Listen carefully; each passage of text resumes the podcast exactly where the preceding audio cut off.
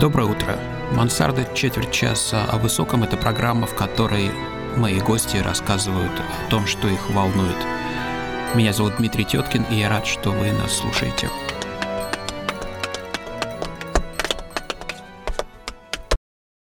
Сегодня у нас в гостях Михаил Михайлович Уманец. Я правильно ставлю ударение? Да, правильно. Слово ударение здесь ключевое, потому что речь пойдет в том числе... город, а не то, что Ленинград. Да, в том числе о степи, акцентах, э, синкопах, э, ритмах э, и так далее. Вы сказали, что не любите иногда вопросы журналистов. Вы человек очень известный, в чем-то легендарный. Давайте говорите сами, про что вам интересно. Да нет, я сейчас как раз не, не ждал ваших вопросов. Ну, вот вы приехали из, страшно сказать, из какого-то дворца, да? Дворец культуры имени Кирова. Ну да, но вот вы сейчас были на балу. А, сейчас я вел бал в Суворовском училище. Это очень интересный был бал. Это было потрясающе. На одном дыхании все полтора часа. Все суворовцы танцевали, все девушки, которых было в три раза меньше, чем кавалеров. Это был замечательный бал. А что сейчас танцуют суворовцы? Мы танцевали полонез, мы танцевали польку-тройку, мы танцевали М- мои придумки, мои танцевальные миниатюры, которые позволяют задействовать всех кавалеров или всех дам, даже несмотря на то, что в два-три раза может быть больше девушек или кавалеров. Я как-то на балу, на своем первом балу в корпусе Петра Великого увидел после бала девушку, сидящую на подоконнике в слезах. Я подошел и спросил, почему плачете?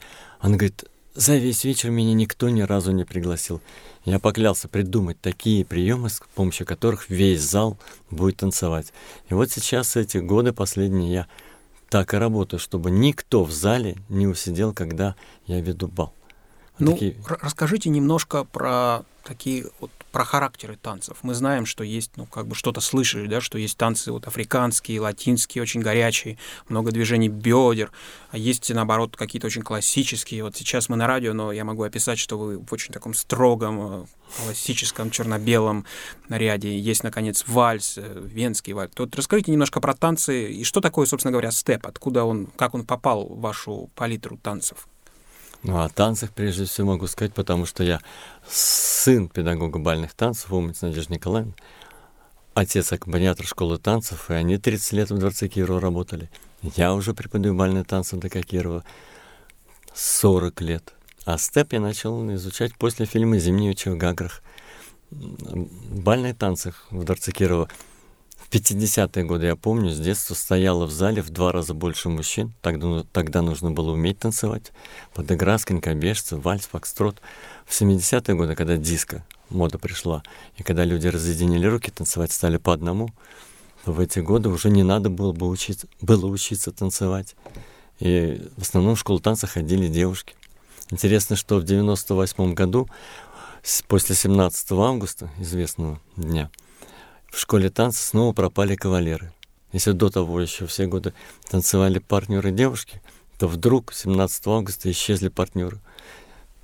Долго думали, почему они исчезли. Оказалось, что все мужчины тратят деньги в основном на питание, и студенты перестали ходить, а девушки остались. Но вот со временем я стал заниматься степом, потому что этот танец, этот жанр я любил с детства, до Кирова был кинотеатр – лучшего мирового кино, кинематограф.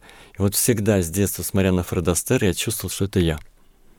И после фильма «Зимний Чайгарах» мы нашли педагога Лагранского, Александра, пожилой джазовый музыкант, который работал и музыкантом в цирке, и цирковым артистом, и клоуном. И вот он дал первое упражнение степа мне в 88 году а вообще что люди ищут в танцах? Я вот признаюсь грешным делом, я танцую очень мало, но я в основном танцую, когда мне очень грустно жить, жизнь теряет смысл, кругом черные облака, а к вам приходит в основном зачем? Найти подругу или жену, или там развеяться, или получить какой-то там статусный там танец новый, не знаю, там сходить на бал, высший свет, или что приводит людей к вам? И вообще в танце? Ну вот на этот вопрос отвечу с шуткой. Я считаю, что вальс родился в сердце каждого влюбленного, каждого счастливого человека. Когда у человека кружится от счастья голова, он кружится и танцует вальс с влюбленным человеком, с любимым человеком. А степ родился в сердце каждого человека, который чем-то озабочен, чем-то сердит или чем-то рад. И в нем появляется чувство ритма от его энергии, от его интенсивного, ну, активного его решения что-то делать. Степ — это жанр уверенных в себе людей, веселых, конечно. То есть в танец людей приводят эмоции. Вальс — это танец влюбленных, степ — это ну вот, коль скоро мы начали говорить о степе, давайте сделаем такую безумную, почти цирковую вещь, такой маленький урок степа по радио. Вот расскажите нам про какие-то базовые удары, ритмы, и мы их послушаем. А степ — это шаг, это шаг с, с весом... Ну, степ — это один удар подушечкой стопы с весом на ногу.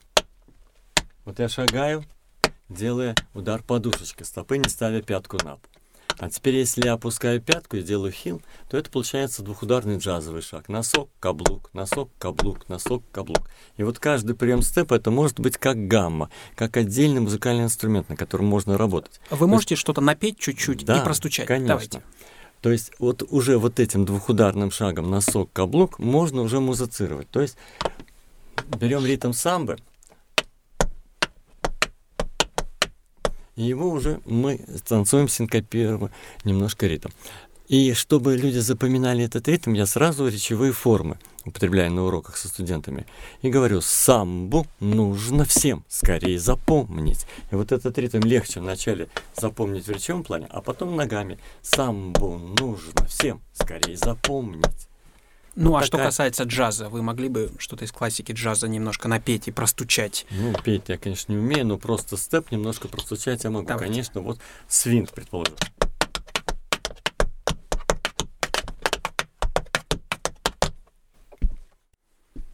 Замечательно. Да, спасибо. Что вы скажете вообще про жизнь учителя танца в наше непростое время? Не хотелось бросить профессию? Да нет, никогда в жизни. Во-первых, я по профессии, по образованию химик.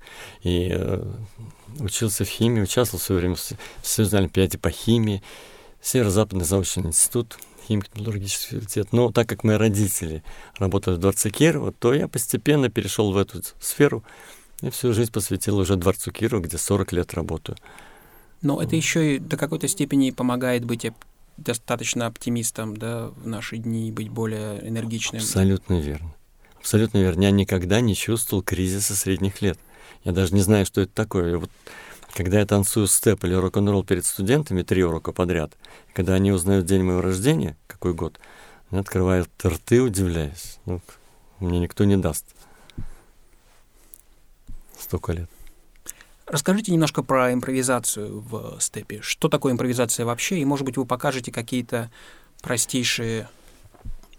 А степ — это прежде всего и, и, игра в потере равновесия. Это всегда немножко клоунада. Отсюда и появляется сложный синкопированный ритм. Сейчас на такой площадке сложно, конечно, станцевать, но тем не менее можно.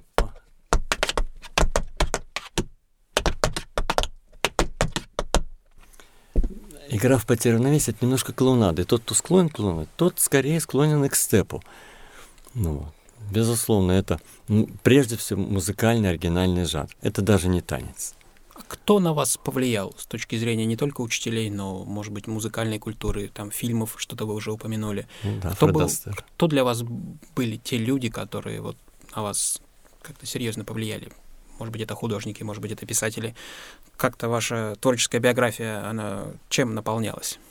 Ну, прежде всего, я говорил, лучшие фильмы мирового кинематографа — это фильмы Джену Келли, Фред Астер. И после фильма «Зимний вечер в Гаграх», как весь Советский Союз начал искать педагогов степа, и все нач- начали заниматься степом, и хореографы, и актеры, и я в том числе за компанию, мы нашли лагранского педагога, который, показывая одно движение — Потом, когда медленнее просишь пока, показывают другое. Просишь помедленнее, третье. И когда я встретил чешского педагога Радека Балыша, чемпиона мира по чемпиона Чехословакии 60-х годов по степу, вот тогда я начал методически только заниматься. А как это и, проходит? И Извините, первое да. упражнение, которое он показал, это шафл в медленном темпе. Удар вперед, форвард тэп и бэк тэп. Вот с этого мы начинаем степ. Шафл, удар вперед и к себе степ-шаг. И вот это на французском языке это флик-фляк, по-английски шафл. Вперед к себе встать. Вперед к себе встать. И в быстром темпе это может выглядеть уже так. Вы упомянули про спорт. Ну, это интересно, потому что это же не бокс. Как понять, кто лучше танцует? Как люди считают, они что буквально замечают какие-то ошибки там жюри, вот именно в степе? Как определяется чемпион мира по степу? И не хотели ли вы выступать на... Да нет. Да, я участвовал в первом всесоюзном фестивале по исполнителей степа в Москве. Вот, ну, не, э, на СНГ уже. Здесь определяется музыкальность и чувство ритма, и музыкальность и пластически определяет человек. Но все-таки все-таки в первую очередь музыкальность, как человек аранжирует, как человек двигается. Вот. Актерское мастерство, конечно, важно в степе. Ну, Вы вот. много работаете с актерами, да, студентами? Я не так много работаю, как хотелось бы. Но иногда приглашают и в театральные вузы. И... Ну, чем вообще да, люди в театры. для вас, вот студенты, они как с годами, вот 40 лет преподаете, что меняется в людях, вот, или ничего не меняется, все то же самое, что в послевоенных каких-нибудь двориках, по сути? Или все-таки мы другие? Или они, сказать. или они другие уже? Мой опыт наблюдения за людьми в танцевальном мире, конечно, с детства. Уже с пяти лет я видел школу танца Дворца Кирова, где людей было в два раза больше в военных гимнастерках в 50-х годах. Потом, конечно, люди стали приходить в цивильной одежде, гражданской. Но вот популярность бальных танцев, конечно, меньше становится. И на степ, кажется, люди приходят с, с огромным интересом и желанием что-то сделать, но когда понимают, что это надо каждый день, везде и всюду работать, как для того, чтобы научиться играть на любом инструменте, то пропадает желание. И отсев в школе степа, к сожалению, очень большой. Но тем не менее люди есть, есть люди, которые загораются и, и работают. И, в общем-то, все педагоги города по степу, кроме Нины Винниченко, конечно, старше меня, более опытный педагог, мои ученики и в Кронштадте. Зина, руководитель коллектива. Ну, какие-то курьезные, грустные или, наоборот, веселые истории случались в вашей педагогической практике? Что-то приходит вам на ум из анекдотов про танцоров или каких-то случаев, которыми вы были, которые были на, вашей, на ваших глазах происходили? Это ведь довольно специфичный мир, насколько я понимаю. Ну да, я никогда не шучу ниже пояса, всегда очень доброжелательно отношусь к ученикам и никогда не подтруниваю над их ошибками, над их проблемами, э, в отличие от других людей, которые очень сильно используют этот жанр. И это некрасиво, конечно, если использовать вульгарный юмор. Вот. Но смешных случаев немного, в принципе. Ну, был один раз на уроке, я не делаю человеку замечания в лицо, неудобно обижать одного курсанта Макаровки. Я семь раз сказал правой ногой вперед, правой ногой вперед в вальсе, а он все время левый. И вот я наконец подошел, похлопал по правой ноге, он обрадовался. Как это? И весь зал выдохнул с радостью, похлопал, что ну наконец-то нашел. Ну, с тех пор я, в общем-то, не стесняюсь, делаю замечания во время хотя считается некорректным педагогу делать замечание человеку. Ну, чего? Прощают. Есть ли что-то, о чем еще вам было интересно поговорить, о каких-то сюжетах, мотивах, образах? Чем-то поделиться просто? Ну, я занимался степом с футболистами нашей молодой команды «Зенита». И молодые ребята даже не представляли, насколько им интересен будет степ.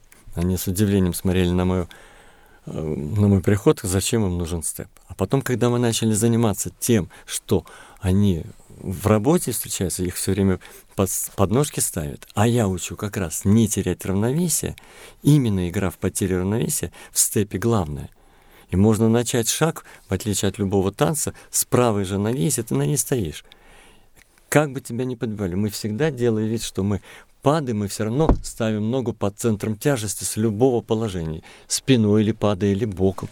И вот в степе это важно, игра в потерю равновесия и всегда находить с любого прыжка, с любого неравновесного состояния центр тяжести. В степе это важно. Я слышал, что степ и чечетка, они восходят к африканской магической танцевальной культуре, культуре. Да. Это так? И что это значит? Ну, как это понять? Сказать точно, что это так, я не могу, но как-то лет 20 назад, в начале моей танцевальной степовой карьеры, меня пригласило Ленинградское телевидение в этнографический музей изобразить посетителя музея, который вдруг вообразил, что он стал древнеегипетским жрецом, и вот он начал стучать ногами свою магию, осуществлять свою магию. И я 12 минут импровизировал как-то магически, думая, что надо разными ритмами.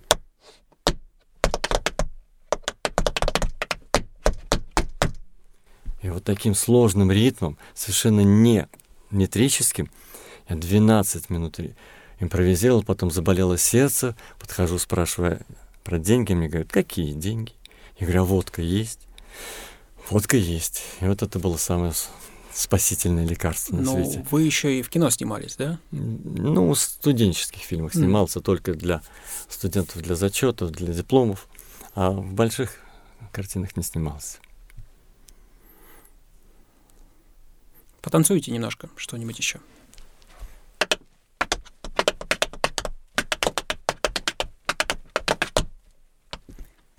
Спасибо. Хорошо. Было очень приятно с вами пообщаться. Желаю вам здоровья прежде всего и огромного количества учеников. Спасибо и вам тоже. Удачи, удачи, удачи.